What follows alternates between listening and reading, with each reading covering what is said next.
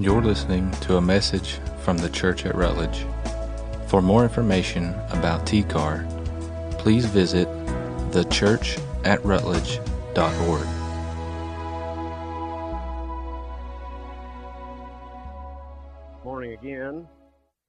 It's good to be back with you. I always hate missing like last week, and but appreciate Tony and the job he does. So, uh, yeah. Um, oh, reliable Tony. Where'd he go? He disappeared on me. Yeah, there he is. Yeah. Oh, reliable. Better than useless, I guess.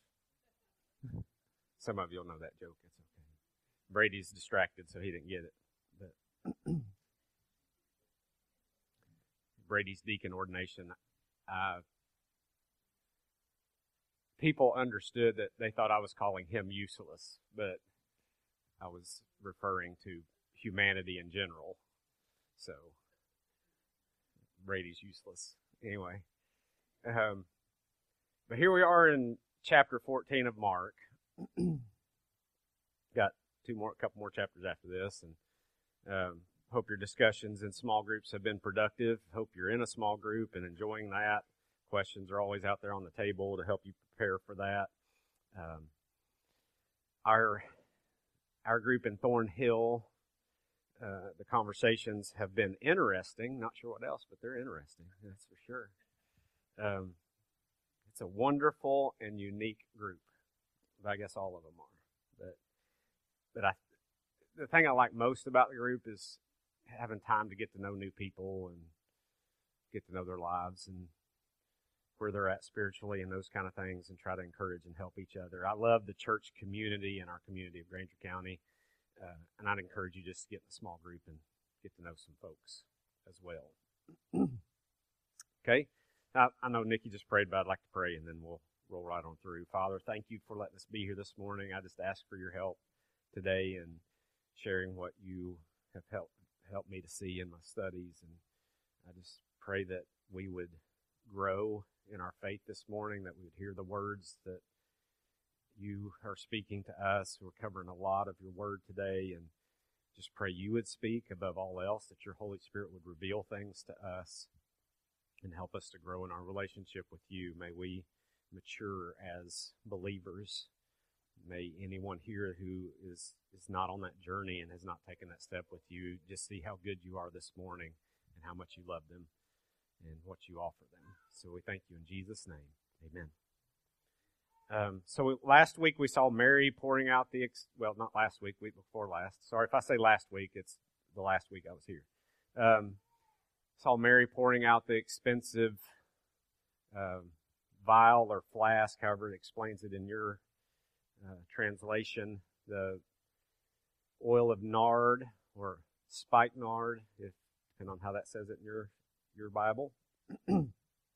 uh, nard perfume over Jesus' head, and the argument ensued. We saw that where it was argued over it was too expensive to do that with, but yet Jesus is worthy of so much more. And then we read about Jesus and his disciples at the Last Supper and him explaining some things to them, the last Passover for Jesus, and he was telling them that one of them would betray him. And they're all like, Who is it? Is it me? It's not me. I wouldn't do that, you know, and all that stuff. And so we looked at all that. Now we get to Mark 14, verse 27. And this is really going to frighten you, okay? We're going to cover verse 27 through verse 72. That's a lot of verses, right? Okay. You're like, so that means you're not going to comment as much, right, Marty? I'm a preacher. It's in my blood. Sorry. It's, it's just how it happens. But before we start, um, there's an old Jewish proverb that, that says, the devil comes to us in our darkest hour, but we don't have to let him in. Okay? I think Martin Luther's made some comment about um, can't keep the birds from flying around your head, but you don't have to let them build a nest. It's kind of the same thing. Um, so, in this section of scripture we're about to read is is full of darkness. Like it's just physically, literally, it's dark. There's a lot of dark things going on behind the scenes. The spiritual warfare is is heightened, I believe. And it's amazing to think Judas uh, himself is not following the will of God, but under the deception of his heart and mind, and yet God's will is being accomplished in this night that we're going to read about.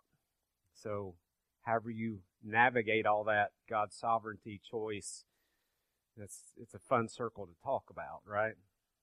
And how that goes round and round. But in Luke 4, when Jesus is out in the wilderness and he's fasting for 40 days and the devil comes to him, if you remember that, uh, he's in a state of physical weakness.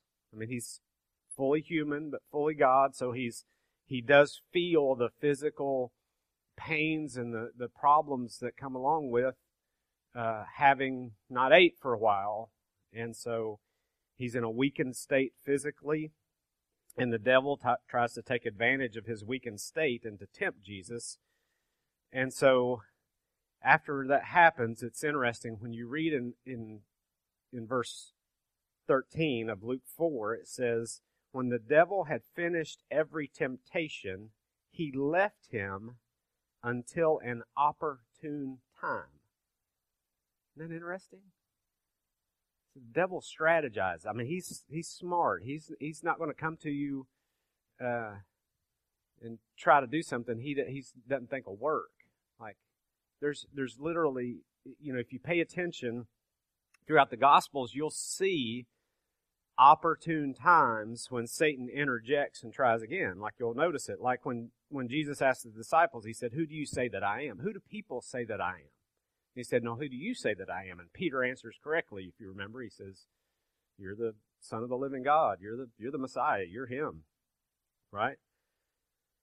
Peter answers correctly, and Jesus, like, blesses, like, you're, that's absolutely correct. Blessed are you, and you, you didn't get that on your own. The Holy, you know, God revealed that to you, and so uh, it's amazing. Like, that's correct. And then Jesus starts talking about, you know, I'm going to be turned over to the chief priests, and I'm going to be killed, but then I'll rise on the third day. And, and Peter turns around and is like, wait a minute.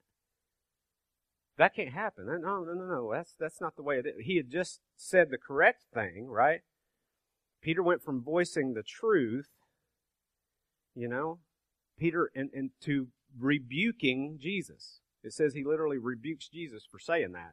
So then Jesus looks at Peter and says, What? Get behind me, Satan. He just said, You're absolutely right. God revealed that to you. And then turned around and said, Get behind me, Satan. Okay? Peter went from voicing the truth of who Jesus was to voicing the will of Satan. Like, if, if it was God's plan to defeat death by putting Jesus on the cross, to bring forgiveness to mankind, trying to tempt Jesus in the wilderness was trying to stop Jesus from going through with, with the plan. I've got to find times I can, I can stop this plan, the Father's plan. So when he says to Peter, um, get behind me, Satan. It's as if it, it's as if Jesus is is literally saying to him, I recognize that voice. Like I know where that's coming from. And it's the counsel of Satan. It was an opportune time for the devil to try to interject that. So wh- what we're about to read is another opportune time when Jesus is arrested in the garden. And in the parallel account in Luke 23, it's always good when you're going through the Gospels and there's there's parallel stories. Remember, I've shown you before a, book I use called A Harmony of the Gospels, and it just lays out all those the different the four Gospels on one page and shows where they're the same and it's the same story and where it's different stuff. Uh, and same story, but may have different information. It just it lays it out beautifully. There's different versions of that. You just have to kind of look through two or three different kinds and see which layout you like better because they all lay them out a little different as far as presentation wise. Information's the same. So in the parallel account in Luke 23, 52 and 53 says, Then Jesus said to the chief priests and officers of the temple and elders who had come to, against him, so here they are coming to arrest him in the garden, okay? And, and I'm, we're going to go back and go through this, but I want you to see this opportune time and this darkness. Had come against him, Have you come out with swords and clubs as you would against a robber? While I was with you daily in the temple, you did not lay hands on me, but this hour and the power of darkness are yours. He's, he's saying this is an opportune time that Satan has taken to convince you of this, and you've fell right into it. So you didn't see this before. You didn't treat me that way before, but now, in this cloud of darkness, in this push that Satan is making, you're being deceived and you're just going right along with it.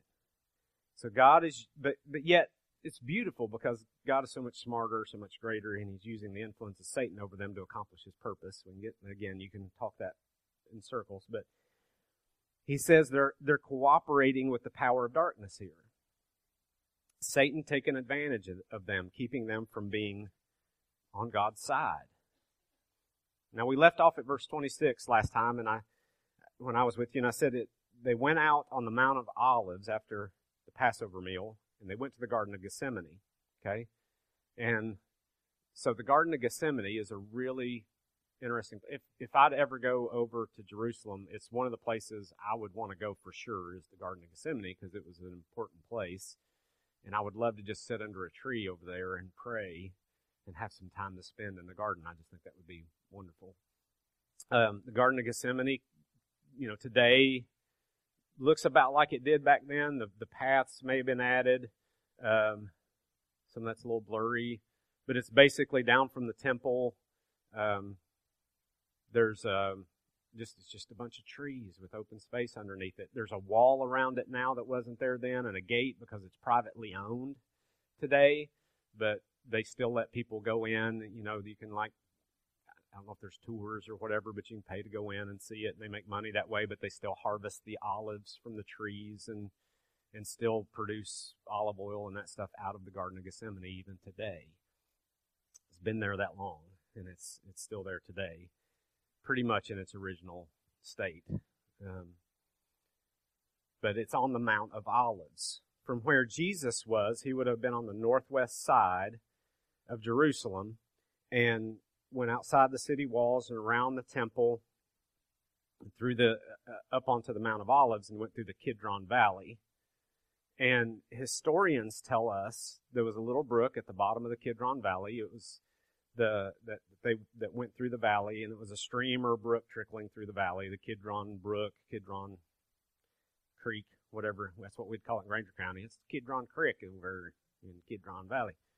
Um, now, think about this. The stream, of course, you know, there were springs and uh, the wet weather would have been filling the stream, but you got to imagine also, if you remember back to what we talked about last time I was here, this the Passover and there's all these sacrifices going on. So there, you've got, if I remember correctly, it was like 256,000 lambs being slain during this time for all these people that had gathered in for the Passover. And basically, in the temple, there was a conduit that they had made and went out, and it goes out the back of the temple into the Kidron Valley from the sacrifices to basically take all that blood out of the temple and away from the city. And so that's all emptying into this stream. All of that blood of those lambs would be flowing through the Kidron Valley in that stream. The stream that Jesus that night would have walked and stepped over was full of the, the blood of those lambs that were being slain in the temple on his way to the garden. The Lamb of God, Jesus knowing within hours I'll be arrested and this will start to take place. He would be slain once for all, passes over that blood of those sacrificed lambs to his death. And it's just amazing for me to think about as this process taking place just this I think there's imagery and symbolism in, in these in these moments that it's just not accident and it just further just validates to me that how beautiful the word is and its truth and its because uh, uh, all these events and these things that take place you just can't you can't put that together. You can't make that happen you know kind of thing. And it's it's amazing to me to think about knowing he would overcome death and they would no longer have to sacrifice those lambs because he was going to be that lamb. He passes over that stream on his way to the garden to be arrested. They will no longer need those sacrifices of those lambs because of his death and resurrection. I think it's beautiful. And here Jesus is in the Garden of Gethsemane. Like I said, all this imagery throughout Scripture, like the lamb's blood in the stream. Think about, too, the, the, the significance of the garden itself, that he's here in a garden. Um, where did it all begin? Creation, Adam and Eve, it all begins in the Garden of Eden. So you have this garden where everything is created in the beginning, where the fall of man happens, where the first Adam is, right? And and so then all of human history will be finalized or reach its pinnacle where in Revelation 22 it says in the garden city of, of the new Jerusalem, right? So beginning and end in these the garden city and the garden of Eden and this very important moment in the redemptive history of mankind here we find this moment of Jesus in the garden of Gethsemane in the very you know first garden of Eden with the first Adam where Adam ran from God and here in the garden of Gethsemane the last Adam as scripture describes him presents himself to God for his will to be done. So just beautiful imagery and, and things going on throughout these scriptures. So Mark 14, verse 27 says, And Jesus said to them, You will all fall away because it is written, I will strike down the shepherd and the sheep shall be scattered. He's quoting Zechariah right there. Okay?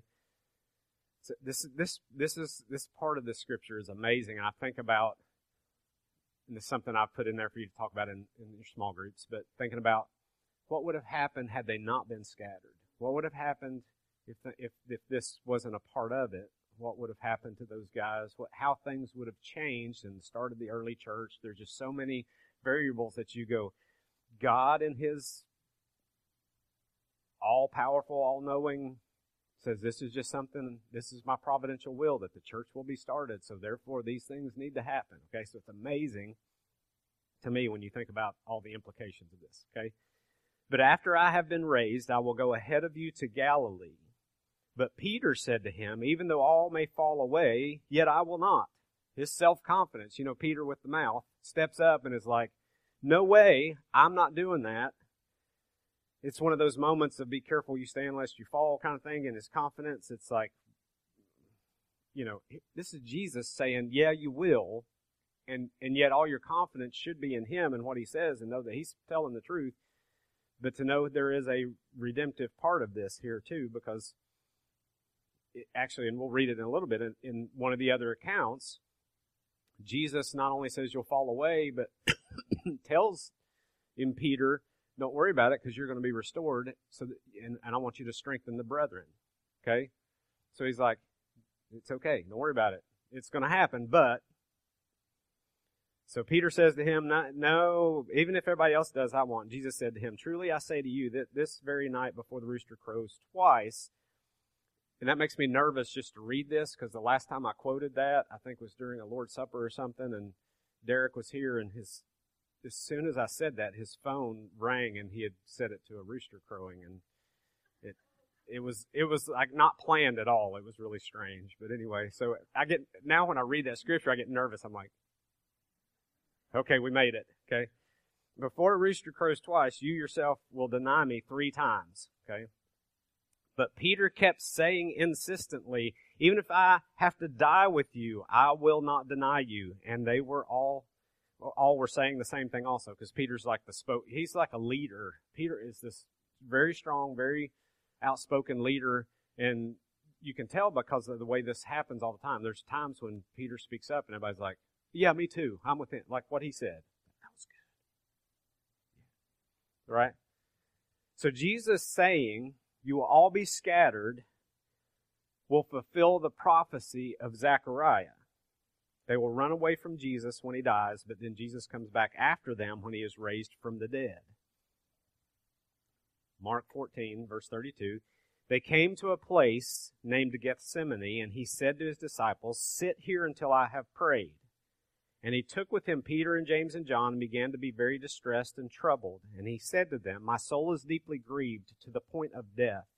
Remain here and keep watch. Now, notice he doesn't tell them to pray, not yet. Okay? He just says sit here and watch.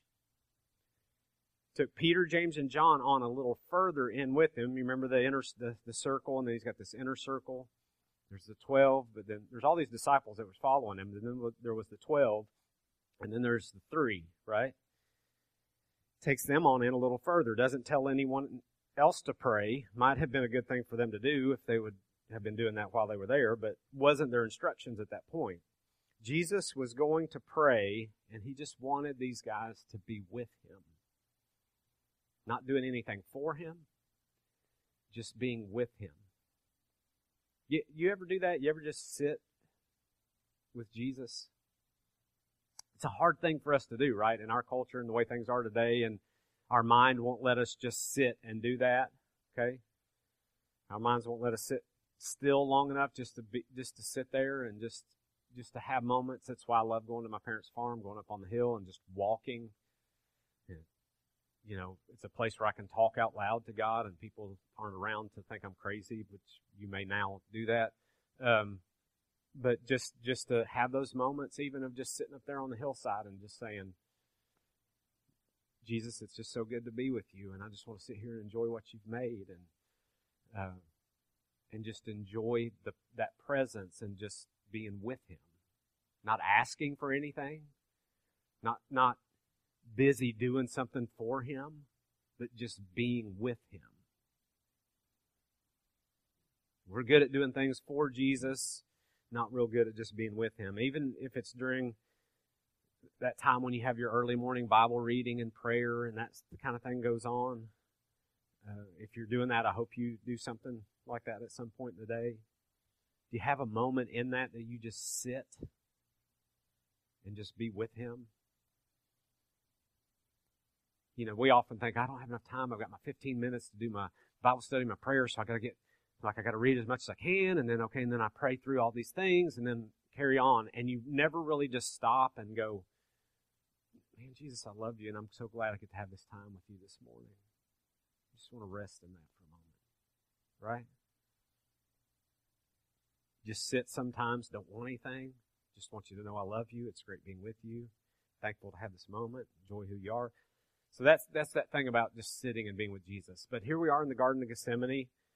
Do you know what Gethsemane means? Some of you do, right? Gethsemane. It's a it's a it's two words. One word that means olive, and the other word that means crush or press, you could say, but the literal translation is crush. And it simply refers to the place of the olive press because obviously there's olive trees. It's where they make olive oil. The real money, you can, I mean, you can eat olives and they, I'm sure they sold some of those and some of those th- things happened. But the main deal of these olive trees, and, and for here even today, is the real value of the olives is in their crushing to make olive oil. You get a lot more money out of the olive oil. And, and so crushing the olives to make olive oil. And so to think about and the parallel to what Jesus is about to go through, and here he is in this garden of olive crushing, and you think about oil throughout Scripture, eh, it's often has is a symbol, like anointing someone with oil, of the is a symbol of the Holy Spirit. Okay. So that all this imagery going on, symbolism, the Holy Spirit in Scripture, and Jesus, what did he say when he, he said, When I leave, when I leave this place, I will send a comforter. I will send the Holy Spirit to you, right? To, to indwell individual believers. But before that, when you think about the imagery of the oil and the olive oil and the crushing, Jesus had to be crushed and sacrificed before ascending so that the oil, the Holy Spirit, could flow back to us. Okay? Before the oil flows, the olive has to be crushed. Isaiah 53 says what? He was pierced for our transgressions.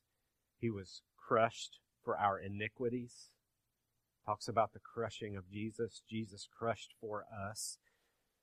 And what's amazing is as we follow Jesus, take up your cross and follow him, there's oftentimes in our lives too, it's going to come. We're going to have to go through some crushing for God to get us where he wants us as well.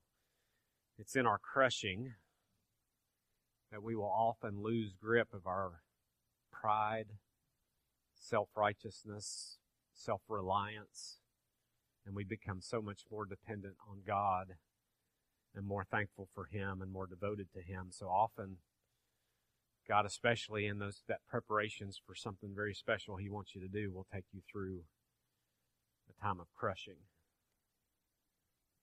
Verse 34, and he went a little beyond them and fell to the ground and began to pray that if it were possible, the hour might pass him by. And he was saying, Abba, Father, all things are possible for you. Remove this cup from me, yet not what I will, but what you will. Notice Jesus doesn't take, and he didn't never do this, he never takes a name it and claim it approach, right? You know how you see some preachers preach that of that you need to do that. Just go before God and say, God, in Jesus' name, I just claim this. I'm just proclaiming this right now. I just, I command this to happen, right? And, and I command that, and I say it, so it's going to happen. And then they, then it doesn't happen, and what do people say to them? Preachers will come back and say, well, you just didn't have enough faith.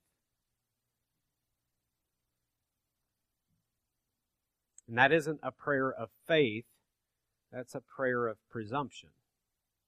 Okay? Jesus himself didn't name it and claim it. The way I've, this, I didn't come up with this, okay, but I like this expression. The best way to describe it is, is that we should request and rest, not name and claim it, right?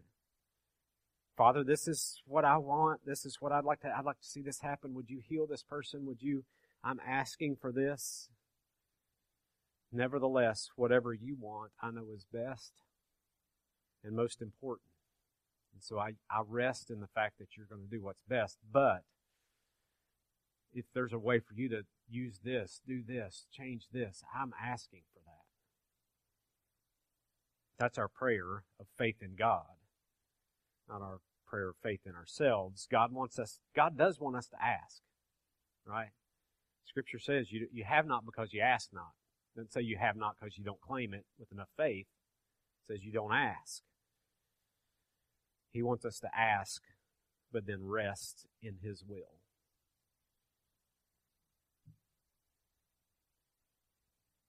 You, you know what helps us, and I think this is why Jesus was so easily able to do this. You know what helps us to be able to do that?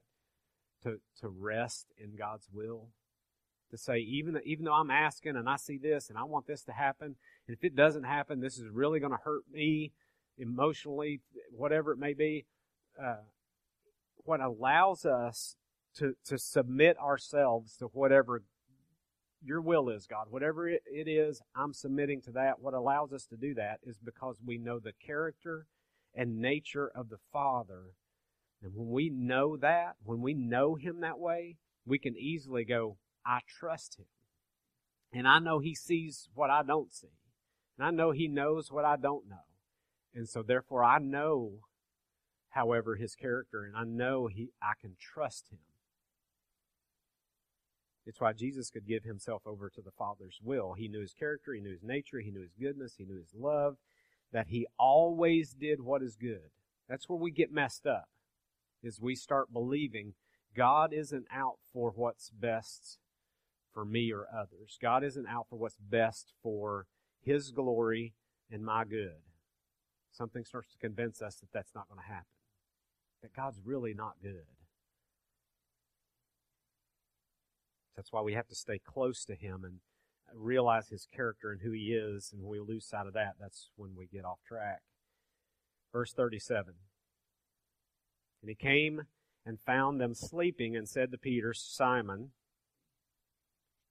are you asleep? Could you not keep watch for an hour? Now, Jesus gave Simon the name Peter, but here he's calling him Simon. If you do a study on this, it's pretty interesting um, to look at. Is he gave him the name Peter, but whenever Peter's not doing what he needs to be doing, he calls him Simon. He's like, that's the old guy. It's not the new guy that I gave the name Peter that I'm going to build the church on. That's the old guy, right? And so he calls him by his old name, his old self. And that, that interesting thing about for us. Um, anyway, keep, it says, keep watching and praying that you may not come into temptation. The spirit is willing, but the flesh is weak. When, so, so when you sit down to read your Bible or to pray, is it easy? Like, do you find it to be like, man, I two hours has gone by. This is just like consistently. I know every, for me, every now and then, I have those moments where it's just, it happens that way. It's like an hour later, two hours later, I'm like, wow, that just went by. Especially in our corporate prayer times, I can think back in the history of our church. There's times where it's been two or three hours, and we're just like, that was amazing, right? didn't want to stop. Okay. So, but but is it on a regular basis easy for you to just sit down and read your Bible and pray and just I find myself praying for two hours at a time, reading my Bible for an hour. I just do that so easily. No, that doesn't happen for us. What happens for us, if you're like me, you get easily distracted, right? You're reading and your mind goes, well, hey, I was supposed to do that yesterday. I need to make sure I do that today. Or I'm praying and my mind goes off and I start thinking about, well, you know, in my budget, when I was doing all that, I, need to change that. I wonder what Nikki's doing right now. She's at school. Wonder how the kids are doing. Like, all, like your mind just bounces everywhere, right? It's hard. You get easily distracted. Your mind wanders, or you get tired. You, you just hard to hold your eyes open, right? Hard to make yourself pray for an hour, read your Bible for an hour. Even Satan knows that it's powerful and profitable for you to pray and read your Bible. Okay? And he wants to take that away from you. So our flesh wars against us, our old nature. Simon over here, not Peter, Simon over here, wars against us, our old nature. He's like, oh, you don't need that. Like, let's go do something else. Let's do something more fun. Let's do like that. That's not going to help you any. Like our flesh talks us into that. Satan tries to, and his the the forces of darkness try to try to talk us into just going away from that, wants to take us away from it, your own flesh and Satan will drop in and distract you from it. So we have to be disciplined in this area so we can stay close to Him and realize His character so we believe the right things and stay on track. So I, I, throw this in there because, like I said, walking around on the mountain up there at mom and dad's on the hillsides, uh, have moments where you pray out loud. Okay? Because if, like, I'm talking to you right now and I'm talking out loud, it's hard for my mind to get distracted on something else. You, ever, you know? So, so if I'm talking out loud to even Jesus, it's in, in walking around, it's it, it's much harder to get distracted because I'm thinking about what I'm saying to him, and then there may be times where I pause. Have times where you pause too when you pray, and have those moments alone with him, not just your mouth run all the time. We got to listen for his voice too, right? And that'll come through the word and through just that still small voice inside. Okay? But but have times where you where you pray out loud. When you actually have a conversation with someone it's hard to wander. Okay? And plus you're listening to yourself and there should be some truth in those prayers that you're speaking to yourself. Okay, verse 39. Again, he went away and prayed, saying the same words. And again he came and found them sleeping, for their eyes were very heavy. Don't blame them. It was very late, and they did not know what to answer him. And he came a third time and said to them, Are you still sleeping and resting? It is enough, the hour has come. Behold, the Son of Man is being betrayed into the hands of sinners. Get up, let us be going. Behold, the one who betrays me is at hand. Okay? the the Christ followers were asleep and Satan was plotting. Happens to us too, right? While we sleep at the gates, while we sleep, the gates of Hades, let's say it this way, because Jesus said even the gates of Hades would not prevail against us, and there's that connotation of in those times, town meetings happened at, at the city gates, and so even Satan and his group are meeting at the city gates, having planning meetings against us, right? So while the, we sleep, the gates of Hades are plotting, planning how Satan and his forces can get you off track.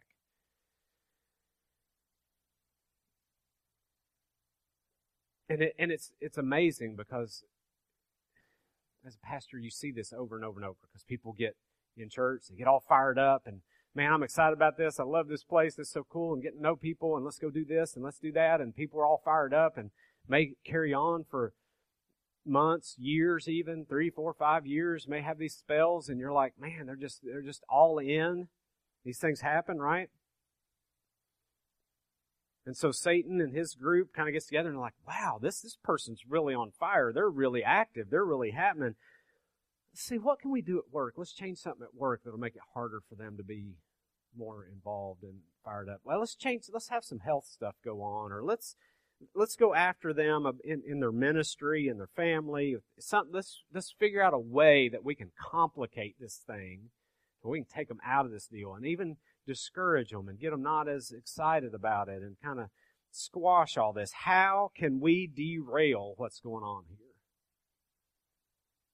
And, and I know most of us, we think, well, I'm, I'm too insignificant to this whole deal to, to be part of some demonic planning meeting. Like, like really against me? Like, like anybody's worried about me, right? You go back, I mean, there's spiritual warfare that goes on about all of us because all of us do play an important role in the kingdom. Collectively, there's power in what each and every one of us does together. You read Daniel 10 and watch the spiritual warfare behind the scenes, right? That's the whole thing that, that kind of lets you see that there's all this stuff going on behind the scenes. Or read Job when Satan comes before God, and there's a whole conversation about Job and his worship of God and how much he really loves God. I believe it happens for each and every one of us that there is a battle over our worship and are we going to glorify God with our lives? It's happening all the time. Especially the more fired up we get, the more Satan wants to come and go, I know they're doing really good, God, but they don't really love you. It's just because everything's going really good. Let me throw some things in there to mess them up and watch and see. They'll walk right off. They'll back off. They'll quit. They'll they'll get so distracted by job, family, life, health. All these things will, will just, will derail that whole thing. Watch what happens, right? Battle over your worship. And if you're not engaged, Satan doesn't worry about you too much. Things seem to get a little better, a little easier. Like, wow, you know, backing off from all that Christian stuff I was doing, that stuff for God, that's kind of settled out my life. I think that's the right way to go. When I stand up here and explain that, everybody goes, that's right. And then we walk out the door, and the rest of this, our lives this year will be what I just described, right? For the most part. And we just let it happen.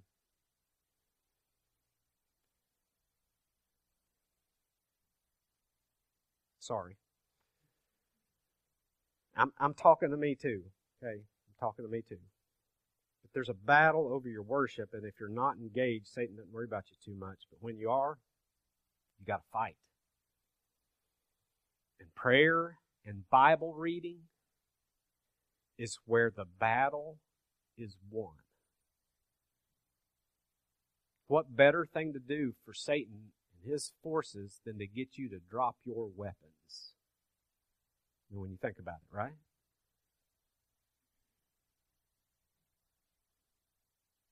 What are our weapons? You get you read about that, and Paul talks about armor of God and sword of the Bible being our sword, and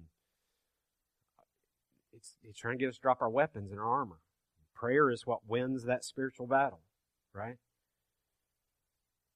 Verse 43. Immediately while he was still speaking, Judas, one of the twelve, came up, uh, up accompanied by a crowd with swords and, and clubs. Okay, and in your book Bible, there may be in mine, there's that special accompanied by a crowd with swords and clubs. It actually is talking about a detachment. Okay, we'll talk about that in a minute.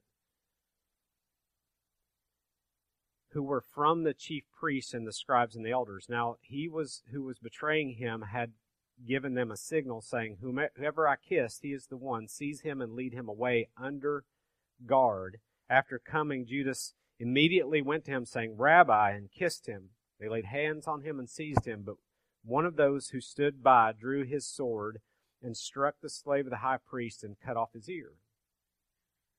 Right? And we know that it's Peter who does that from John's account. Okay? The, this is stuff that's funny to me, okay? Th- where did Mark get his account of most things? Like what he's writing, if you remember when we talked about it at the very beginning of this book, the book of Mark, where did Mark get his information from? From Peter, right? So I think it's interesting when Mark describes this story, Peter's name's left out.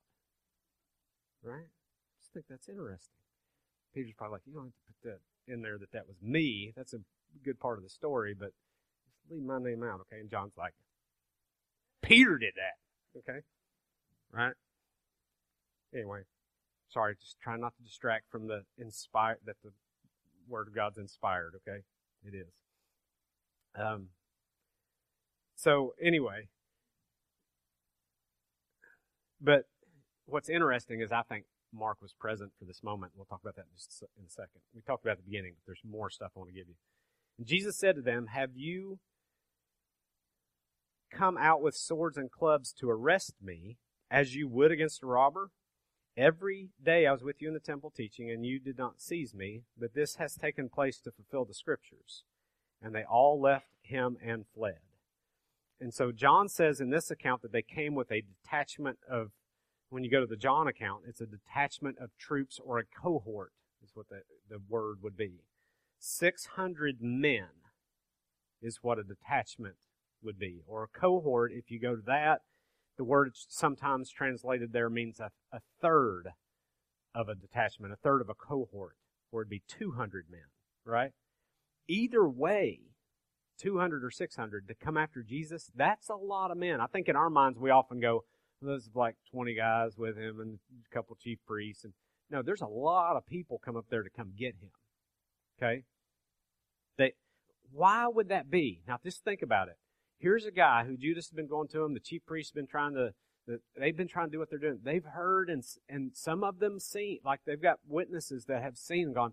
He's done some crazy miracles, like he heals people, leprosy, blind, see, people that were lame walking. Like this guy can casting out demons. Like he has this power. Something's going on with this guy, and we don't understand. Okay, so in their minds, these chief priests going, "This guy's he's got some things. Going. Plus, you think about crowds of people would follow him, to, like from going place to place, and so they're going. We don't know how many people's with this guy, and he's got some crazy power going on, or he's got some tricks up his sleeves. We're not sure what it is, so they're a little nervous. So you're going, okay, so it makes sense take a couple hundred Roman guard with you, right? Uh, you know, go up there and, and check this out. Their detachment of their troops. And they've all heard miracles and, and just this that this guy claims to be God himself? You better check this out. And so they go, and here we see Peter with a sword defend Jesus, probably out of zeal to not do what Jesus said he was going to do and scatter. Like he's like, well, I'll show Jesus. I ain't running. Pulls out that sword and tries to take this guy's head off. Okay.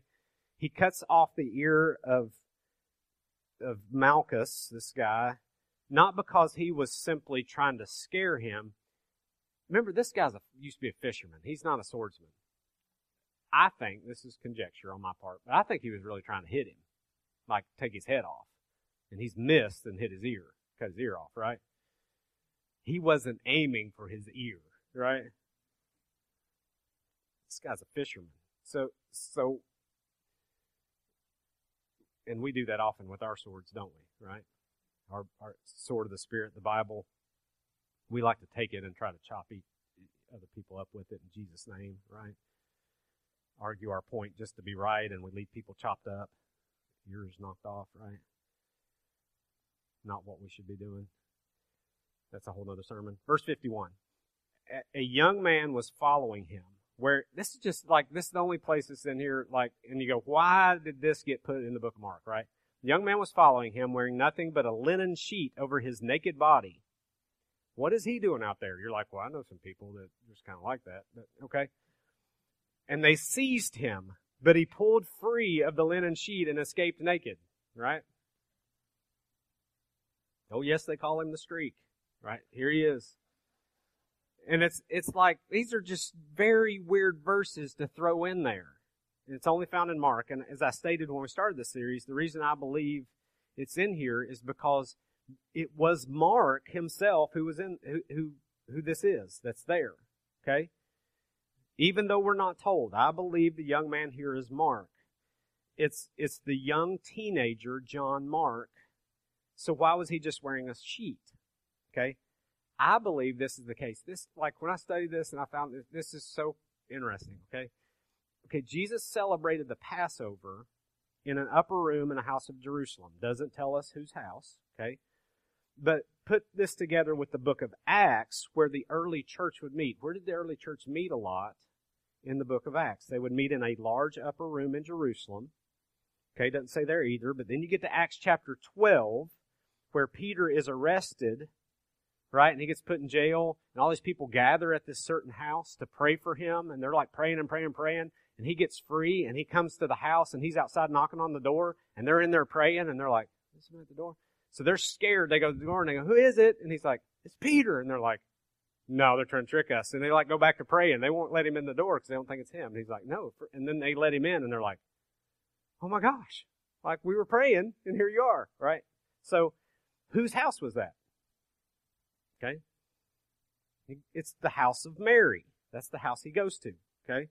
It's where they were praying. The mother of John, who was also called Mark, right? Where many were gathered together praying. So it was this large house, would have had an upper room. So many historians and theologians, it doesn't tell us for sure to put all this together, but when I put all this together, I go, this makes sense, okay? The house where Peter went, where the disciples often gathered, the early church, and where the Last Supper where Jesus celebrated the Passover and his disciples, with his disciples in Jerusalem, the night of his betrayal happened, I believe, I think, at the house of Mary, at the house of John Mark or Mark. Okay? So check this out. What happens that night?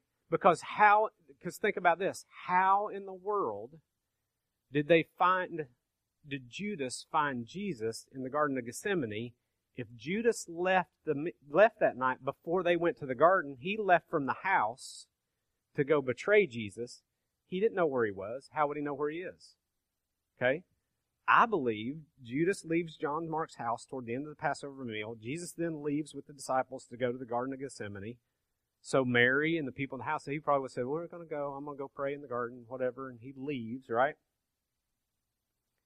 Judas returns with the chief priests and detachment of, of soldiers, not at the garden.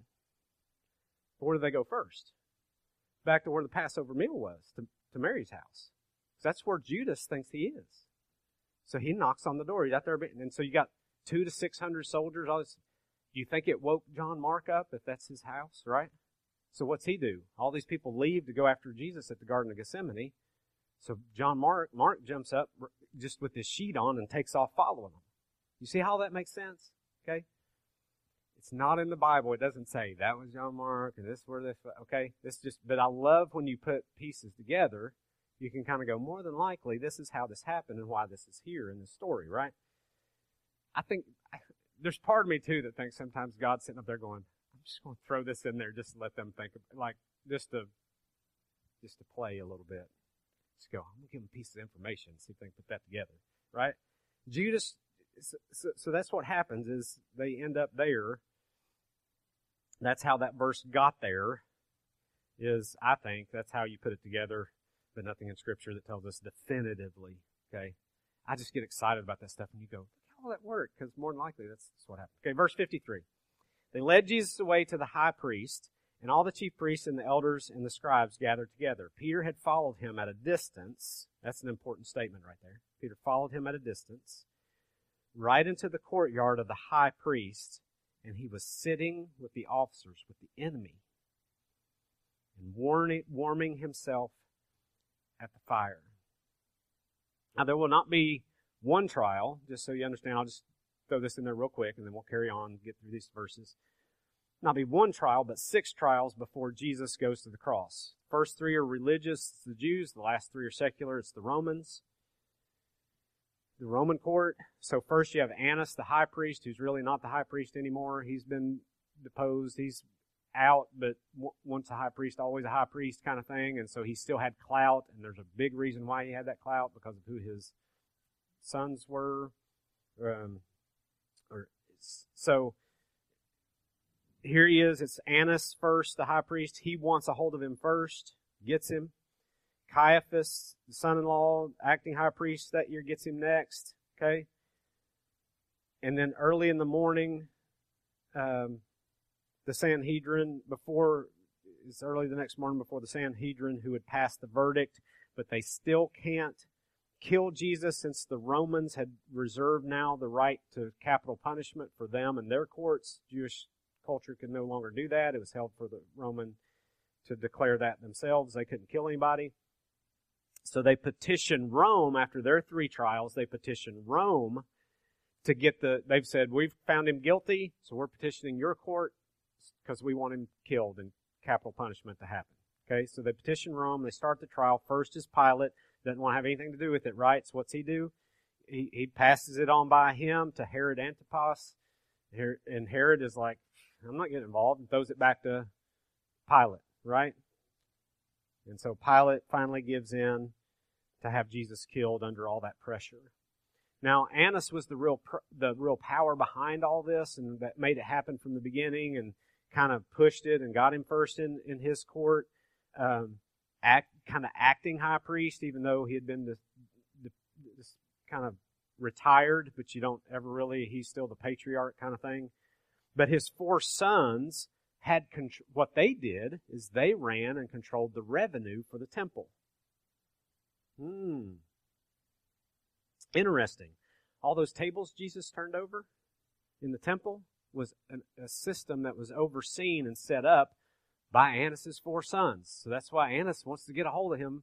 He, I want him first. I know I'm retired, but I'm bringing him in and I'm going to take care of him first. Then I'll send him to the acting high priest. Right?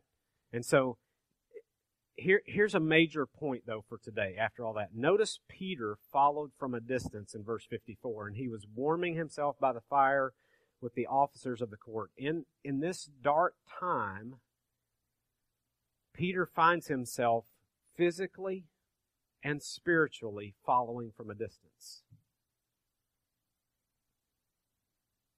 And, and this is where Jesus said this was going to happen. They're going to scatter. So the first step to getting there is back off and I'm going to follow from a distance. So in this, all this imagery we see in here, maybe today you're going through the same thing. For whatever reason, you're following at a distance. At one time, your relationship with Jesus was more intimate. You were much closer to Him. Things were different. You were ready to do anything at church, be a part of whatever. You wanted more, you wanted more, you wanted more. We could, like you were always in our face going, what's next? What's next? What's next? What can I do? What can I do? Right? Love people like that, right? You were all in and all there, right? But now you've backed off following at a distance and you've been begun to dictate the terms by which you will follow instead of just following Jesus and Him leading you. You're following at a distance. And we see what happens with that as Peter ends up warming himself by the enemy's fire. Verse 55 Now the chief priests and the whole council kept trying to obtain testimony against Jesus to put him to death. And they were not finding any, for many were giving false testimony against him, but their testimony was not, was not consistent. Some stood up and began to give false testimony against him, saying, We heard him say, I will destroy t- this temple made with hands, and in three days I will build another made without hands. He was, when he would say that, he's talking about himself. It's not made with hands. He's talking about this, the temple of his body, right? so they're telling the truth, but not really right? Wrong context. They're telling the truth, but not telling the truth, right? Not even in this respect was their testimony consistent. The high priest stood up and came forward and questioned Jesus, saying, Do you not answer? Why is it that these men are testifying against you? But he kept silent and did not answer. Again, the high priest was questioning him and saying to him, Are you the Christ, the, the Son of the Blessed One? They finally just ask a straightforward question that he's going to answer. The reason he's come. And Jesus said, I am. You have to think back to Old Testament and what God declared about himself. I am that I am. And you shall see the Son of Man sitting at the right hand of power and coming with clouds, with the clouds of heaven. There again, quoting an Old Testament prophecy, right? Tearing his clothes, the high priest said, What further need do we have of witnesses? You have heard the blasphemy. How does it seem to you? and they all condemned him to be deserving of death. Some began to spit at him and to blindfold him and to beat him with their fists and say to him, Prophesy. And the officers received him with slaps in the face. As Peter was below in the courtyard, one of the servant girls of the high priest came. And seeing Peter warming himself, she looked at him and said, You also were with Jesus the Nazarene. But he denied it, saying, I neither know nor understand what you're talking about. And he went out onto the porch. And the servant girl saw him and began once more to say to the bystanders, This is one of them. But again he denied it. So there's a second time. And after a little while, the bystanders were again saying to Peter, you know, Peter's probably at this point going, Would you people just leave me alone? Right? Surely you are one of them, for you are a Galilean too. And other places it describes because of the way he was speaking, he had that Galilean accent. So they're like, You ain't from around here, buddy. We know you're one of them, right? So, he, but he began, verse 71, to curse and swear. And literally in there, when you translate this, the curse, what he was saying is, May God condemn me. May, may I be damned if I'm telling you, if I'm not telling you the truth, I don't have anything to do with him. And that's what this, he, he began to curse and swear. So that's what that refers to. That's what he would have, what would have been that curse. I do not know this man you are talking about. Immediately a rooster crowed a second time, and Peter remembered how Jesus had made the remark to him, Before a rooster crows twice, you will deny me three times. And he began to weep. And now, the word for used here for weep is not, oh man, that's just so sad. His eyes water a little bit. This is convulsive weeping, like whole body, like just bawling. Okay? Let me ask you this question, okay, as we get towards the end here, if we as we close. Do you obviously Peter was disappointed in himself. He's upset and gone, I have done exactly what he said I would do, and I said I would not do that. I have betrayed Jesus. Okay? So Peter obviously is disappointed. Do you think Jesus was disappointed in Peter? Obviously Peter is, but what about Jesus? I don't think he was. And this is the beautiful thing about Jesus, okay, is Jesus knew what was going to happen. Like he even predicted it. He said, This is going to happen to you guys, right? Jesus, God the Father, allowed it to happen. But what did he also know? He knew that Peter would recover. He knew that Peter, listen to the Luke account. This is wonderful. Luke 22, I told you, he said you would recover. Luke 22, the Luke, Luke account, verse 31 32 says, Simon, Simon, calling him Simon. Okay, notice, got my time's up. Let's close. Now, listen, uh, Brady put somebody up to that, I know. Okay. Simon, Simon. There he is calling him Simon again. Okay. Behold, Satan has demanded permission to sift you like wheat. There's that, there's that planning going on, that, that conversation between the demonic force, between the dark side and the good side. I'm not quoting Star Wars. Okay. But it's, it's like, here, here's the conversation going on. The battle over your soul, over your worship, over who you're going to glorify. Here, here's it taking place, right? He's asked, asked, he's demanded permission to sift you like wheat. But what did Jesus, what, what's he say he does for him? What's the weapon he uses? But I have prayed for you. Right? He didn't say, but I took out my bag of magic dust and I sprinkled it on you and now you'll be okay. Right? Or no, I'm going to drop a nuke on the Romans and on the Sadducees and Pharisees and we'll just end this whole thing. I have prayed for you that your faith may not fail. And you, when once you have turned again, when you're restored, strengthen your brothers. I'm going to need you guys. You're, you're going to go through this. It's going to be tough. This was, this was Peter's darkest night. But bright days are coming when Jesus is resurrected and restores Peter. Peter finds himself at the fire, warming himself with the enemy. Then he was under fire, right? Weren't you, aren't you with Jesus? Aren't you part of his group?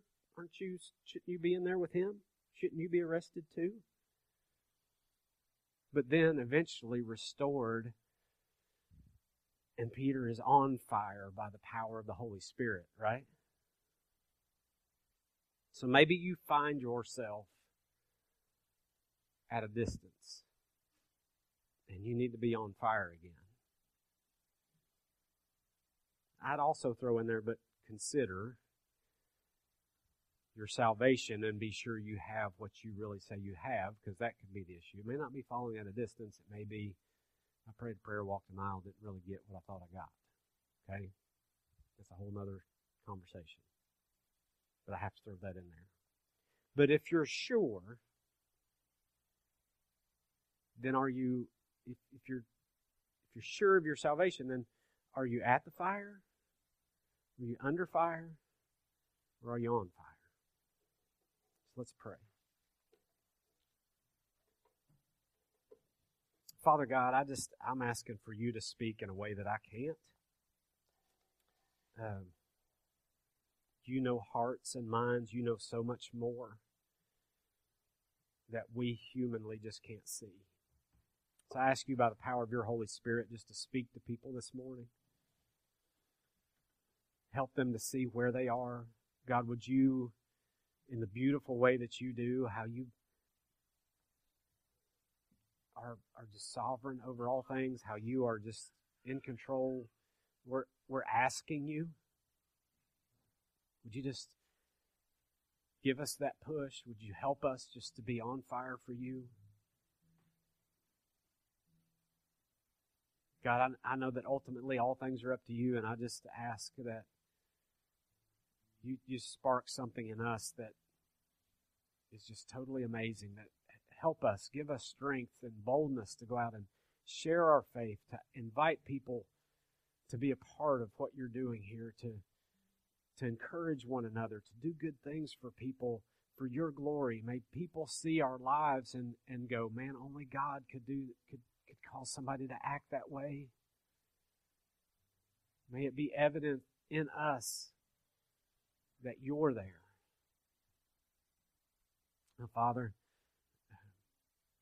so that in this moment, I just ask you do what only you can do and reveal to people, speak to them, help them in their next step, whatever that may be. If you're here and you just need to be sure and you want to give your life to, to Jesus Christ, then you can do that right where you're sitting during this time that we're praying. And you may be praying various different things this morning, but if you just need salvation through Jesus, it's as simple as turning from yourself and your sin and turning to Jesus. Turn from being Lord of your own life to saying, Jesus, I want you to be Lord. I'm going to follow you, whatever it may be. But I know you know what's best. And I thank you for dying on the cross in my place for my sin, that I could have eternal life, that I could be yours, that I could be used by you. So you just do that right where you're sitting. Father, thank you for the gift of eternal life that we can have because of your Son Jesus and the work he has done for us. But may we be sure and know that we are yours. May there be a fire in us that just can't can't be extinguished by this world. That we would see what's most important, and that is you. So thank you, Father, for this time. We pray all this in Jesus' name. Amen.